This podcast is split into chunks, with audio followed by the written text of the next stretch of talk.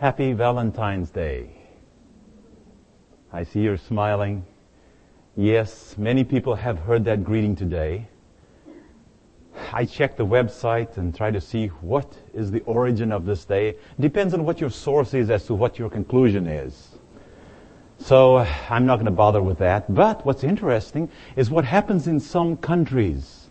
I had the privilege, by the way, of working in both Korea and in Japan in the Far East. And in uh, these two countries, there's an interesting custom. I almost wish I was there because what happens is all the women are expected, in fact, they are required, it's obligatory, to give chocolates to all the men with whom they work. It's called giri choco, obligatory chocolates. And the women don't quite like it. Today's news said that the women, 60% of the women are fed up with that. That's in Japan. Okay? They're not happy with that. Now there is another day, by the way, later on that is called White Day. This is in uh, both countries, Japan and Korea, in which the men are expected to reciprocate. The problem is most men only give something to their girlfriends. They ignore all the other women who grace them with all those nice things. White Day, that's because they're supposed to give white chocolate or marshmallows. That was the origin of that. Of course, there's a third day, another month later. Okay, so March 14 was White Day, and there is another day, April 14, called Black Day. That's a special day in Korea set aside for all the men who never got any Valentines. And this is true. They get together and they go out together and they eat Chinese style noodles in black sauce and they commiserate. They were the ones. That is Black Day in Korea. Okay, now I know I'm sharing this with you, but it's interesting the different customs people have in different places. Very interesting. In fact, some people call Valentine's Day Singles Awareness Day. Which in case you hadn't noticed, the acronym spells what? Singles Awareness Day is what? Sad. yes. anyway, as I was thinking about this day, it just so happens that this is the first meeting we're having. And I thought I wanted to share with you something important about this whole concept of love. So before we actually begin, can you just pause with me for prayer? Holy Father, I pray that you will now speak through me Speak to me, Lord, so that the words that I share will indeed be words from on high. Bless everyone here.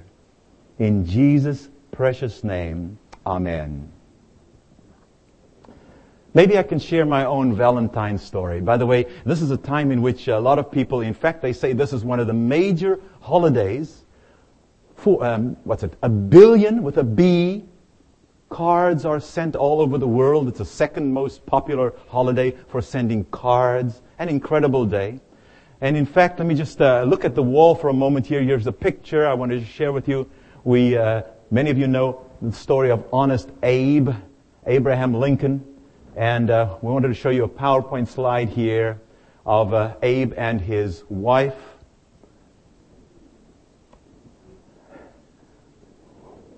We'll move on. Okay. Um, we can keep it, go to the next slide later on.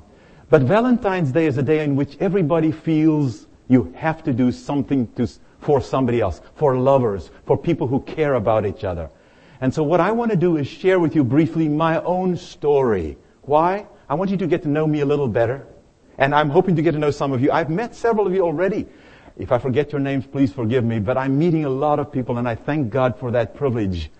I hope I can recall who you are. It was several years ago. In fact, it was the bicentennial year 1976 that I arrived here in the United States from my home country, South Africa. I was 25 years of age and I was what I call triple S. Single and seriously searching. Yes, I did come to do my master's degree at Andrews University, but I was single and seriously searching for guess what? A spouse. And as I looked across the lay of the land, I happened to notice a young lady. She had just recently accepted the Seventh Adventist faith, and she was overjoyed and bubbly and and just uh, she loved the Lord. And uh, as she was reflecting, as I was reflecting on her, and noticed what a wonderful person she was, I said, look, this is the young lady that I need to get to know better. She was sharing her experience with me as she got to know Christ. And, and, and as I watched her, I found out that, wow, this is somebody I need to pursue. It just so happened that her name was Sue. And I began to pursue Sue.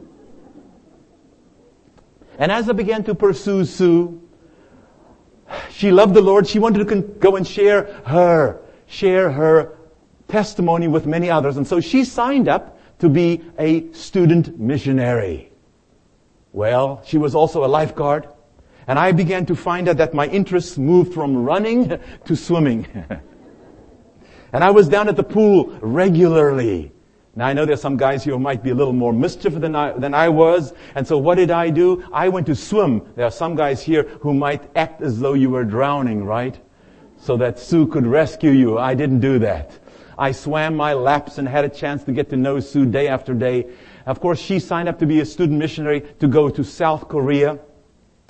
And uh, for some unknown reason, just as I was switched from running to swimming, Suddenly now I developed an inexplicable missionary zeal. And so I went to the student missions office and I walked up there to Pastor Chester Dameron and I said, Pastor Dameron, I'd like to be a student missionary. And he said, where do you want to go, Ron? And I said, to South Korea. Guess why? Because Sue was going there. Now I didn't tell Pastor Dameron that. And I said, I'd like to go to South Korea. And back then, this is many years ago, I said, the bicentennial year, which was 1976, long time ago. I said, uh, he said to me, but Ron, the uh, South Koreans, they want to learn American conversational English. He said, can you speak American conversational English? I said, yes, sir, I can. And he said, look, I'm going to ask you one word. Pronounce this word for me, please. B as in boy, E, E, N as in Nancy. I said, oh, that's bean. He said, I'm sorry, Ron. Here in the United States, that's bin. And if you live in Michigan, it's Ben, B-E-N. Now, I'd been, been in the United States for a year and I still hadn't noticed that. Now, by the way, in the Bible, there's an interesting story in the book of Judges, chapter 12, verses 1 through 6, of those Gileadites at the Jordan River when those Ephraimites were trying to cross. Remember that story? And then they got to the river, at to the fords of the Jordan, and the Gileadites said to the Ephraimites, and they said, are you from Ephraim? No, I'm not. They said, okay, one word. Pronounce Shibboleth. And those people could not pronounce their S's, SH's, and they said Sibboleth. And what happened? More than 40,000 of them, according to the scriptures, lost their lives. I flunked the one word test. They lost their life. I felt like I had lost my wife.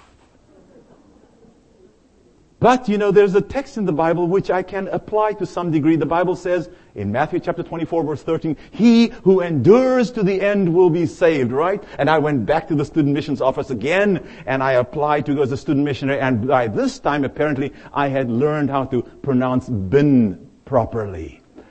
And they accepted me. Okay, and in case you don't realize it, the, the, there's quite a radical difference between English in different parts of the world. You know, in fact, as I came in today, I was this, around lunchtime, I heard somebody out there at the door, and I said, hmm, she must be from the UK. You know the difference? Of course, you say, if you're sitting at the table, you say, the Americans, please pass me the butter. The British, please pass me the butter. And by the way, I was in, in, in Zimbabwe and I used to tease my students. They used to say, please pass me butter. Very different way of pronouncing things, okay? So here I was, and I was now excited because I'd been accepted to go to South Korea as a so-called student missionary. I have a question, by the way. Anything wrong in being a student missionary? Correct. You're right. What was my problem? Motive. Yes, you're right. Wrong motive. Wrong reason. Now, when I had grown up, incidentally, somewhere I had learned, imbibed the theory that if your heart's not in it, don't do it. And I believed that very firmly.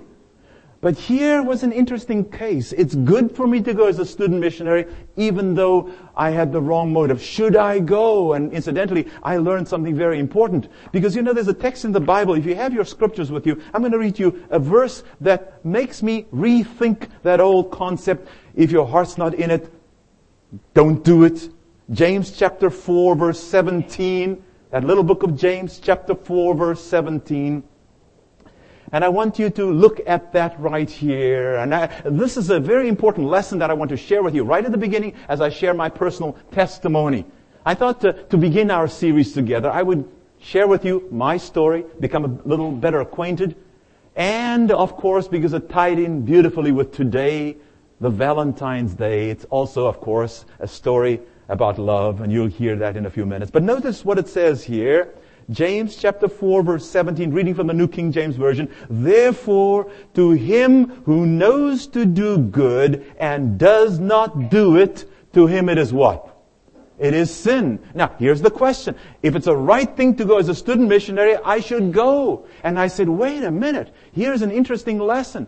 If you know it's the right thing to do, even if your heart is not in it, then what? Do it and let God change your heart. You know why? Because Jeremiah chapter 17 verse 9 says, the heart is deceitful above all things and what? Desperately wicked. Very important lesson I learned. And incidentally, we're here in a university setting. And you know, many times, yes, I was at college, I was at university, uh, as Dr. Winslow has indicated, for quite a few years, obviously. There are certain rules and regulations that I didn't always like. But you know what's interesting? If you know there's a rule, there's a regulation, go ahead and do it and have God change your heart. Give you a quick example. You're here on the I-10, close by. You hate traveling at the speed limit. I'm going to warn you. you better do it. Travel in, within the speed limit because it's the right thing to do and ask God to change your heart. Very important lesson. Let's go back to our story. So I, of course, signed up. I began to raise funds for it and get ready to go and Sue was going. Remember, I was really not going as a student missionary. In fact, sometimes I call, I call this message to Seoul, because she was going to Seoul, to Seoul in search of a soulmate. Subtitle, Confessions of a Miss, M-I-S-S, of a misdirected missionary. So here I was getting ready, all excited. Now I wasn't dating Sue. I was pursuing Sue, okay? And that's why I wanted to go. But you know what's interesting? Around the same time, another young man arrived at Andrews University. He was a year older than I. He came to study at the seminary, and he too was triple S. Single and what? Seriously searching. And one of the first questions that Tom asked me was, Ron, do you know of any wonderful Seventh day Adventist committed woman here on this campus? And almost instantaneously, I responded, yes, of course I do. Who? And I began to tell Tom all about Sue. You're smiling. Naive. Oh well, to some degree, yes. And I began to tell him what a wonderful young lady she was. She was healthy, and she loved the Lord. She was, she'd signed up to go as a student missionary and she was full of the zeal, pure first love for the Lord. I told him with so much enthusiasm that Tom went to check it out. By the way, a quick question here. If somebody comes to you and you're a Christian, you love the Lord, and they ask you, what is the most meaningful, wonderful relationship that you've ever had? What are you going to bubble over with? Your love for the Lord, right? Can you keep quiet? Absolutely not. If you are, your heart is so full of your love for Jesus Christ, you are going to tell that person. Well, that's what I did. And Tom checked it out. and he pursued Sue more vigorously than I had done. Make a long story short, folks, amazingly, almost inexplicably, Sue canceled her call to go to Korea. Oh no. What should I do now? If only I hadn't been so persistent. If only I hadn't gone back to that student missions office, the campus ministries office a second time to almost beg them to go. I didn't know what to do. I'll be honest. I was so embarrassed. If I had gone back to Pastor Dameron and said, Uncle Chet, I've changed my mind. I think he would have been sharp enough to say, wait a minute, who else has canceled going to Korea? So I decided I'm gonna go anyway. I felt like maybe Jonah, that reluctant missionary, remember the Lord sent that large fish along that swallowed him up and spewed him out at the place where he needed to go. And here I was going to Korea to pursue Sue, who wasn't going to Korea. But you know what I said? If it's the right thing to do, what should we do? Do it. And have God change your heart. And I'm going to jump ahead. Yes, the Lord did change my heart, which is why Dr. Winslow could introduce me by saying, Ron spent four years in the Far East because once I got there, I enjoyed mission work and stayed on and went back and just had a wonderful time. But I fast forward, I've got to backtrack a little bit here. I arrived in Korea in August 1978. Began to work there in Seoul without who I thought was going to be my soulmate. Six weeks after I arrived, I heard that two more student missionaries were arriving. One was a friend of mine from Andrews University. I was glad he was coming. Then I'd have somebody I knew. And with him was a name, some young lady from Union College. Well, they arrived on October 4, 1978. And I went to the lady's house, not to find her, but I didn't know her. And I went there and I knocked on the door. And she opened the door. And the moment she opened the door, something strange happened. Inexplicable. The moment I looked at it, by the way, you know what happens when they say you're facing death? Your whole life of the past flashes before you. This time I wasn't facing death. This time I was facing something else. And it, and it was like the opposite was happening because the moment I saw this young lady, a thought crossed my mind and it went this way.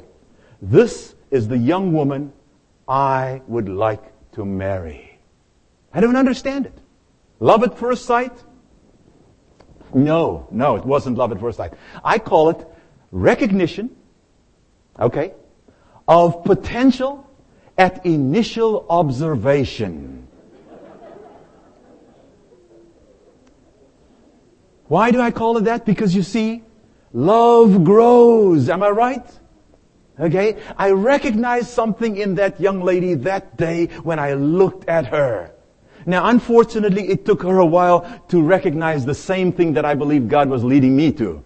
It took a few months. Fortunately, by the time she arrived, I had been asked to be the student director of that school right there uh, in at Wisyang at the hospital there. And so I was in the role. I was the student director, and guess what I did? Maybe a little conniving. Some of you might consider it very clever. I'm not sure. But I made sure that her classroom was right next door to mine. I made sure that she was free when I was free. I made sure that her talents and everything could coincide where I was working. She didn't like it at all.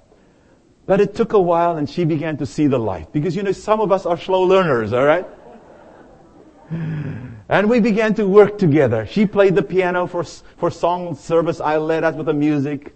And I, we worked together. We both loved the Lord. That's why we were there serving as student missionaries. And as time went on, I realized, you know, I thought I was coming to South Korea to follow my soulmate. And instead, here I had arrived and the Lord had provided. Let me share with you another text that is a beautiful one. Psalm, Psalm chapter 84 verse 11. Psalm 84 verse 11. This is such a wonderful passage in the Bible. I've got to share it with you because, you know, sometimes we, with wrong motives, wrong reasons, do things that um, Well, well, the Lord understands, and He's so gracious to us.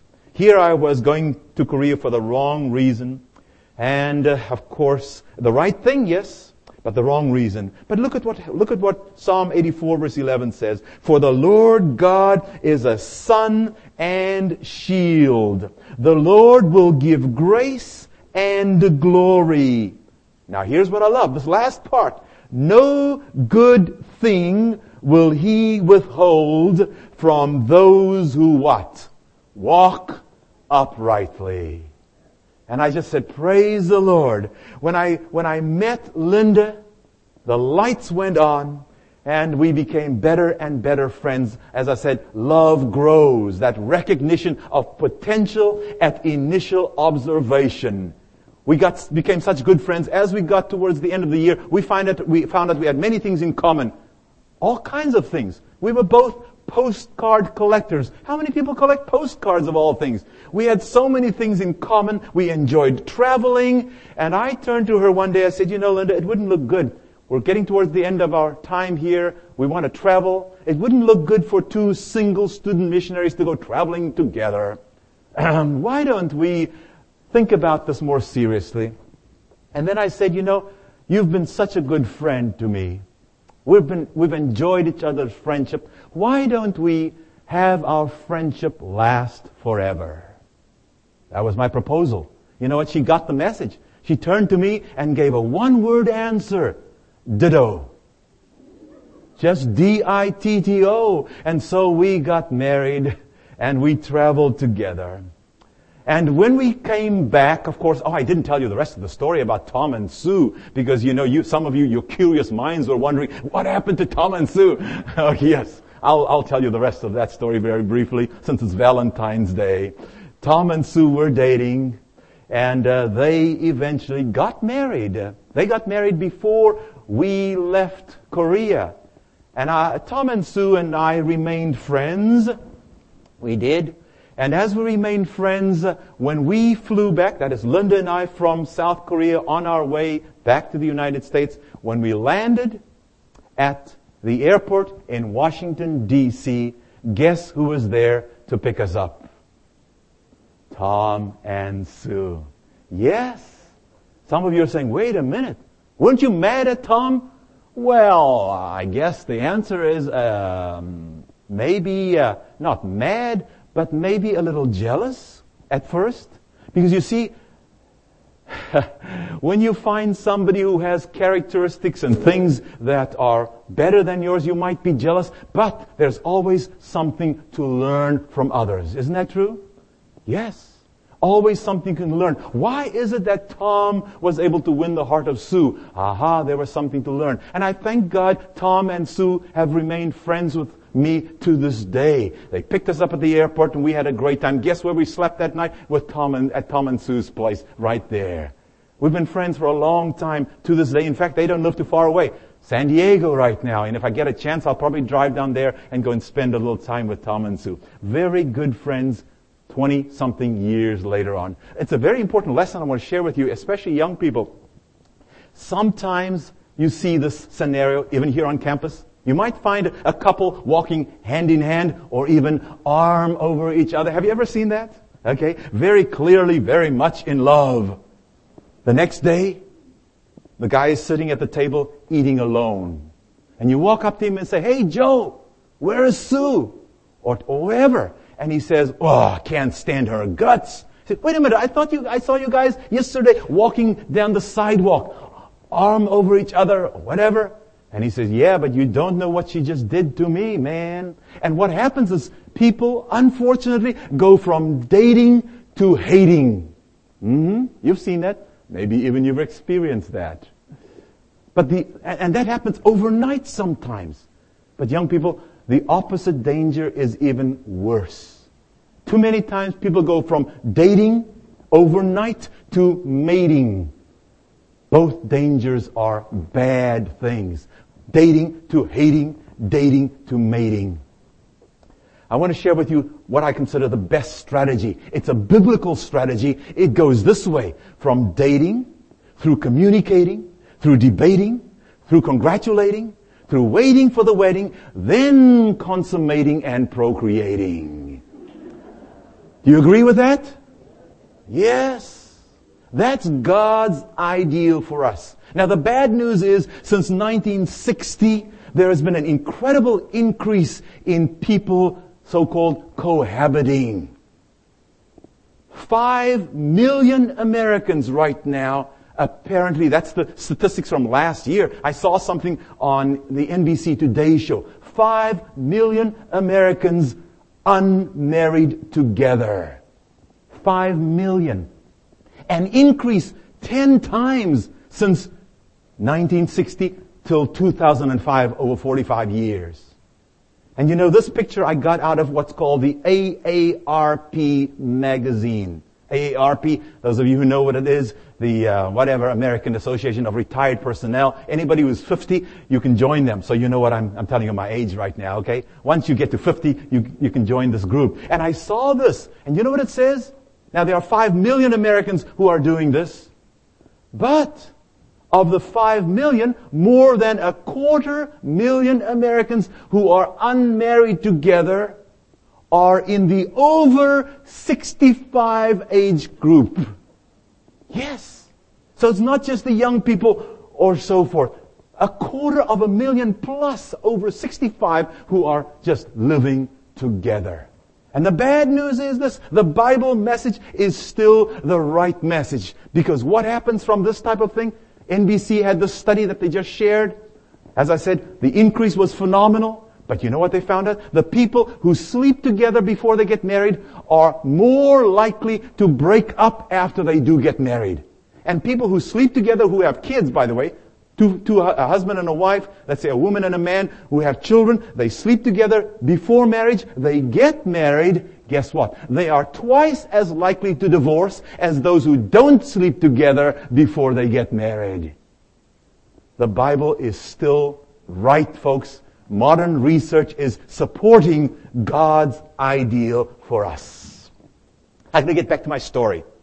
Okay? So I just thought I would share the latest information that comes from this. As I said, Tom and Sue are friends to this day, and I thank God for that. You see, the Lord leads us in our lives. He teaches us many, many important lessons. I want to challenge you, all of you, be open to the lessons the Lord wants to share with you and wants you to learn as you interact with others. And by the way, guys and gals, if you get to know somebody, you enjoy a friendship and break, you break up, that doesn't mean you should hate that person. Hopefully you can still be friends.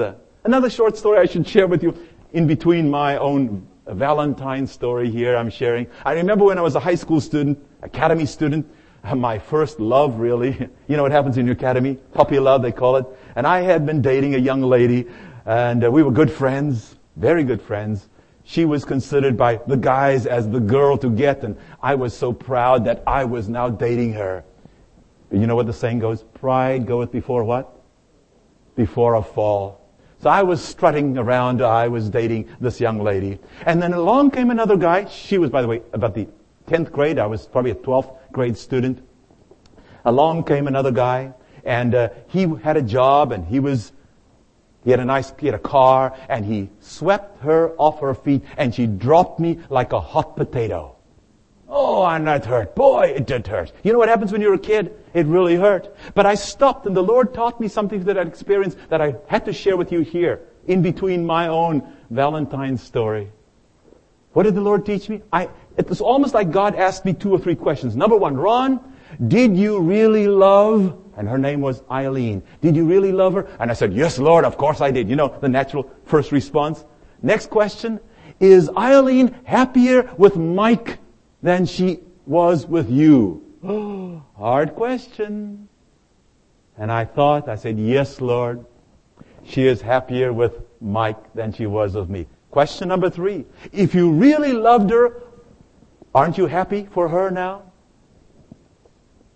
Difficult question. That's when I came to the conclusion. Genuine love is total concern for the other person's happiness. I'm glad there's one person who agrees with that. Did you hear what I just said? Think about that for a moment. Genuine love is ultimate, is total concern for the other person's ultimate happiness. God taught me an important lesson. By the way, Mike and Eileen remain friends to this day because when Linda and I came back after we stopped and visited with Tom and Sue, we went then on to South Africa to meet the rest of my family. My parents had come to the wedding in South Korea, and so we went on to South Africa, and guess where Linda and I went for Sabbath lunch? With Mike and Eileen. And I praise God, He has taught me lessons through this. Folks, it's very important, our interpersonal relationships. We've got to find ways to get to grow in Christ. To learn how to love each other. Let's go back to my own story now. We got married, as I said. We leave Mike and Eileen and Tom and Sue out of the picture right now. We got married. We came back to the States. We set up home. We had the marriage covenant, yes. And now we set up home and we began to live together and to enjoy and to grow together. As we began to dwell together, we began to appreciate each other more. Love takes time, folks. Those first few years are not the easiest ones, okay? Some of you might say, whoa, I didn't know you were the only one.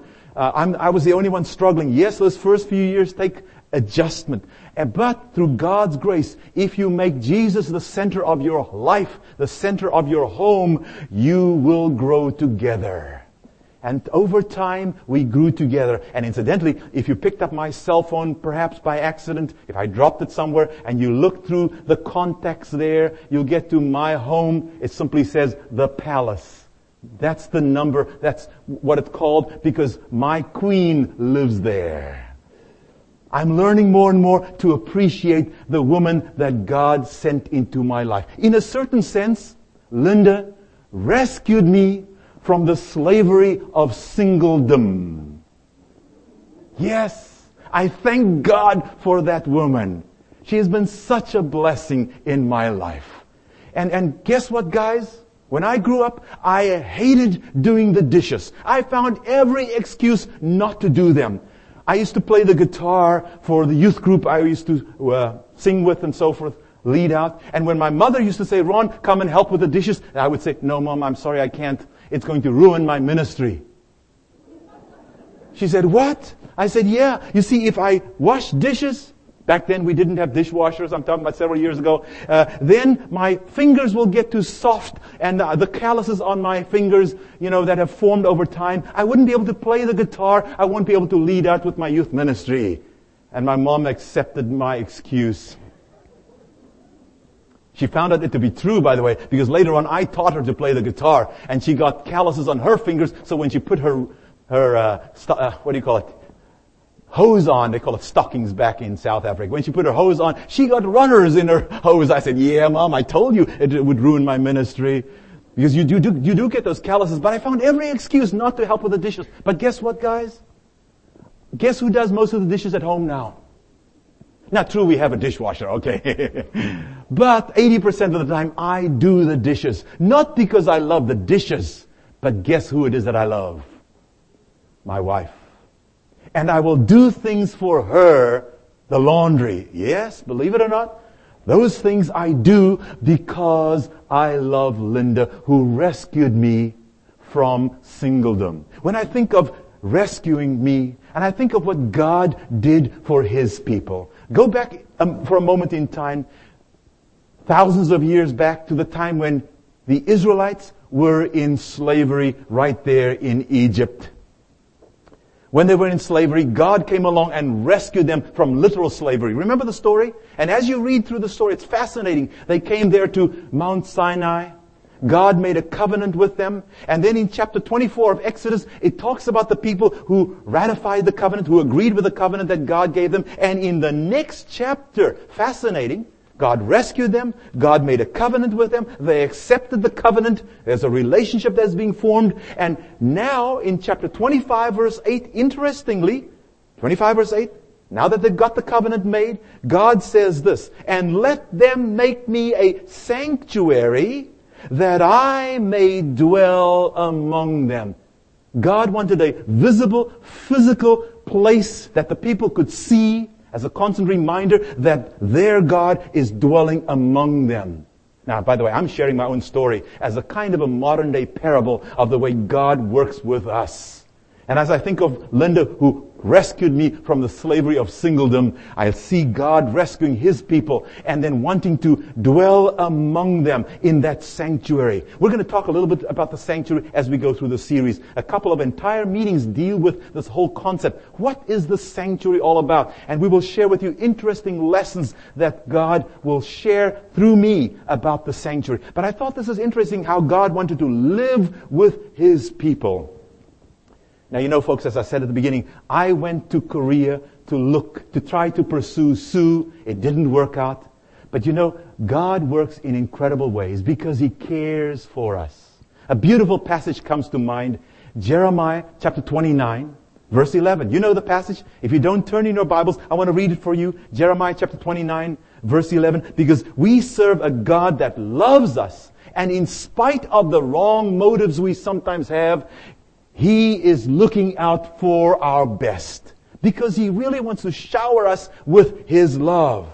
And I want to read to you from the New International Version, beautiful passage, Jeremiah chapter 29 verse 11. Notice what he says. For I know the plans I have for you, declares the Lord.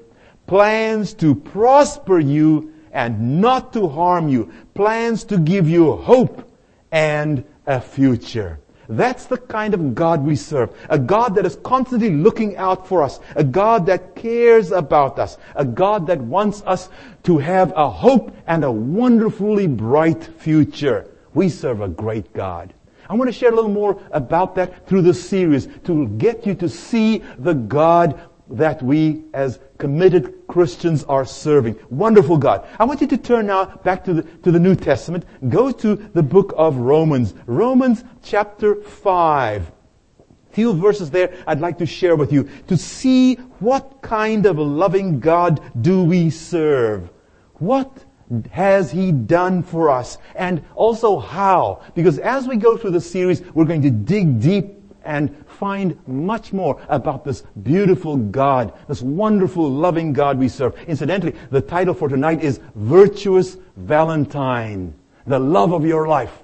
Now, I'm not talking about my wife, even though she is a wonderful Valentine, the virtuous Valentine, I'm talking about Jesus Christ. Look at Romans chapter 5, briefly verse 1, 2, and especially verse 5. Verse 1 from the New King James Version. Therefore, having been justified by faith, we have peace with God through our Lord Jesus Christ, through whom also we have access by faith into this grace in which we stand and rejoice in hope of the glory of God. To verse 5, now hope does not disappoint because the love of God has been poured out in our hearts by the Holy Spirit who has, who was given to us. I love the way the New Living Translation puts that, that verse, verse 5. For we know how dearly God loves us because He has given us the Holy Spirit to fill our hearts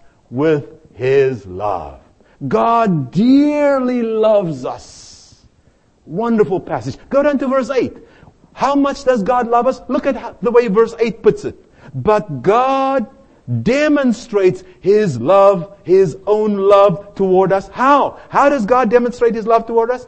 In that while we were still sinners, what? Christ died for us. You know what I call this?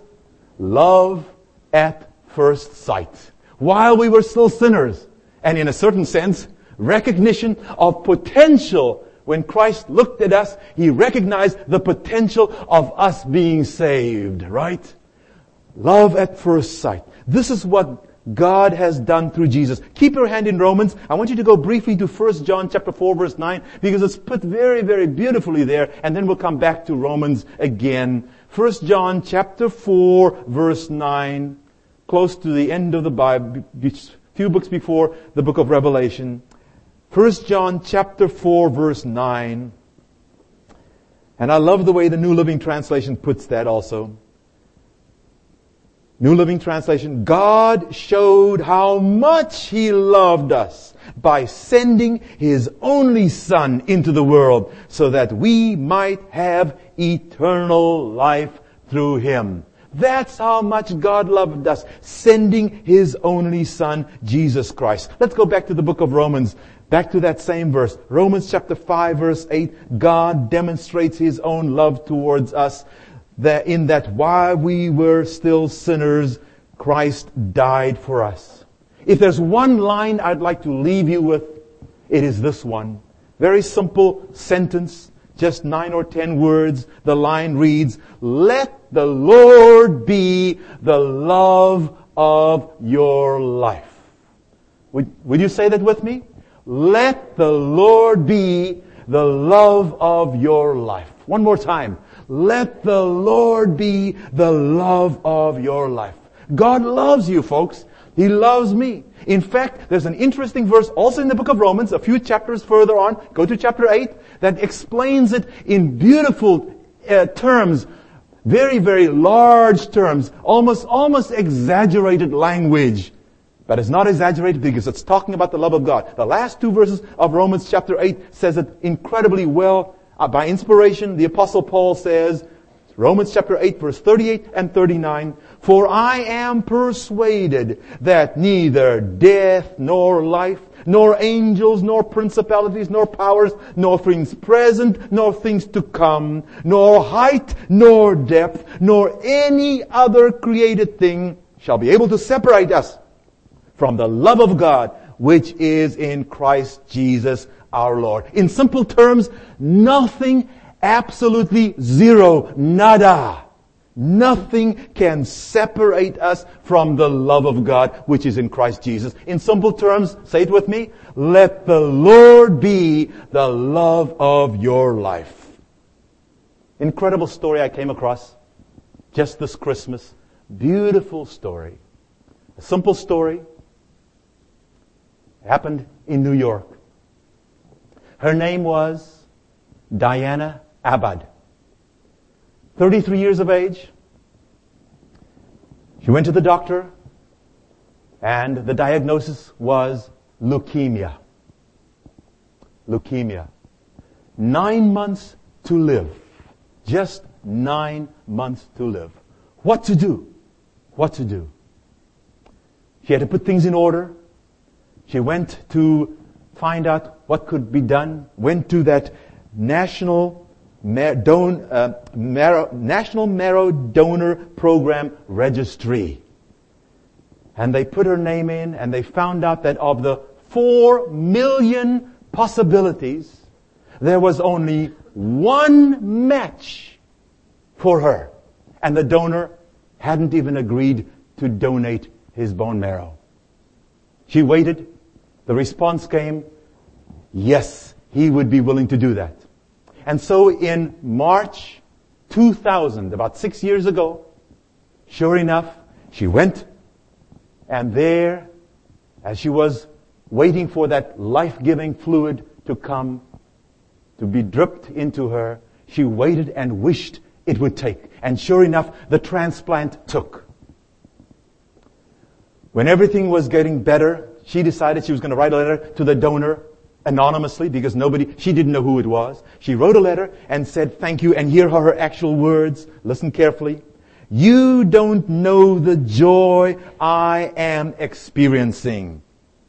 I hope that one day we can meet and I can thank you in person. Several months went by. News came back and the young man, his name was David Mason 34 years of age, and they began to talk on the telephone. And as they began to talk, they became better acquainted. And one day, unexpectedly and unannounced, David showed up at Diana's door. And the moment she opened the door, there he was. And she says, it was love at first sight. Some of you might say it was what? Recognition of potential at initial observation. But let me ask you the question. If you meet the man who was responsible for saving your life, wouldn't you too want to fall in love with him? That's right. And there she was. They became friends. They began a long distance relationship. Took years. And in December 2004, David proposed to Diana. And what do you think she said? Yes. Yes. She accepted his proposal. When I think of that incredible story, David was the only match, just the only one of four million people whose names were on that registry. The only one whose life-giving marrow could save her life. It makes me think of every one of us. Because in a certain degree, to a certain extent, every one of us is suffering from spiritual leukemia. We're all in the in the situation of dying of this sinful cancer, right? Our blood is tainted. And you know what's interesting? Of all the possibilities, there is only one match, folks. Only one match. And interestingly, the Bible refers to him as the son of whom? The son of David, right? Jesus Christ, the son of David. And I have a question for you this evening. If David, that is the son of David, Jesus Christ, shows up at your door unexpectedly, unannounced, and you realize that this is the one who was willing to give life to you so that you won't have to die. And then he turns to you and he says, I want to have a close covenant relationship with you. I want to have a spiritual marriage with you so that we can live together just the way, to some degree, David said to Diana, my question to you is, are you going to accept his proposal? Are you going to say, yes, son of David? I want to be connected to you because you died to save my life. What is the phrase I would like you to remember? Let the Lord be the love of your life. Can you say that with me? Let the Lord be the love of your life. I want to make a brief appeal right here. I want you to reflect on it. I'm not going to ask you to stand. I want you to think about it, and then I want to pray for you. Are you going to let the Lord be the love of your life? the son of David who died to save you. Let's pray a moment here. Holy Father, thank you so much for Jesus, the son of David, the only match that can be found for our leukemia of sin. Thank you for his willingness to give us life. And Lord, I pray that everyone here this evening, everyone who hears my voice, everyone who hears your voice, Father, will be willing to say yes to Jesus Christ, the Son of David. Yes, as He proposes a covenant relationship so that we all can live with Him, dwell with Him for eternity. In the name of Jesus the Son of David, I pray these things. Amen.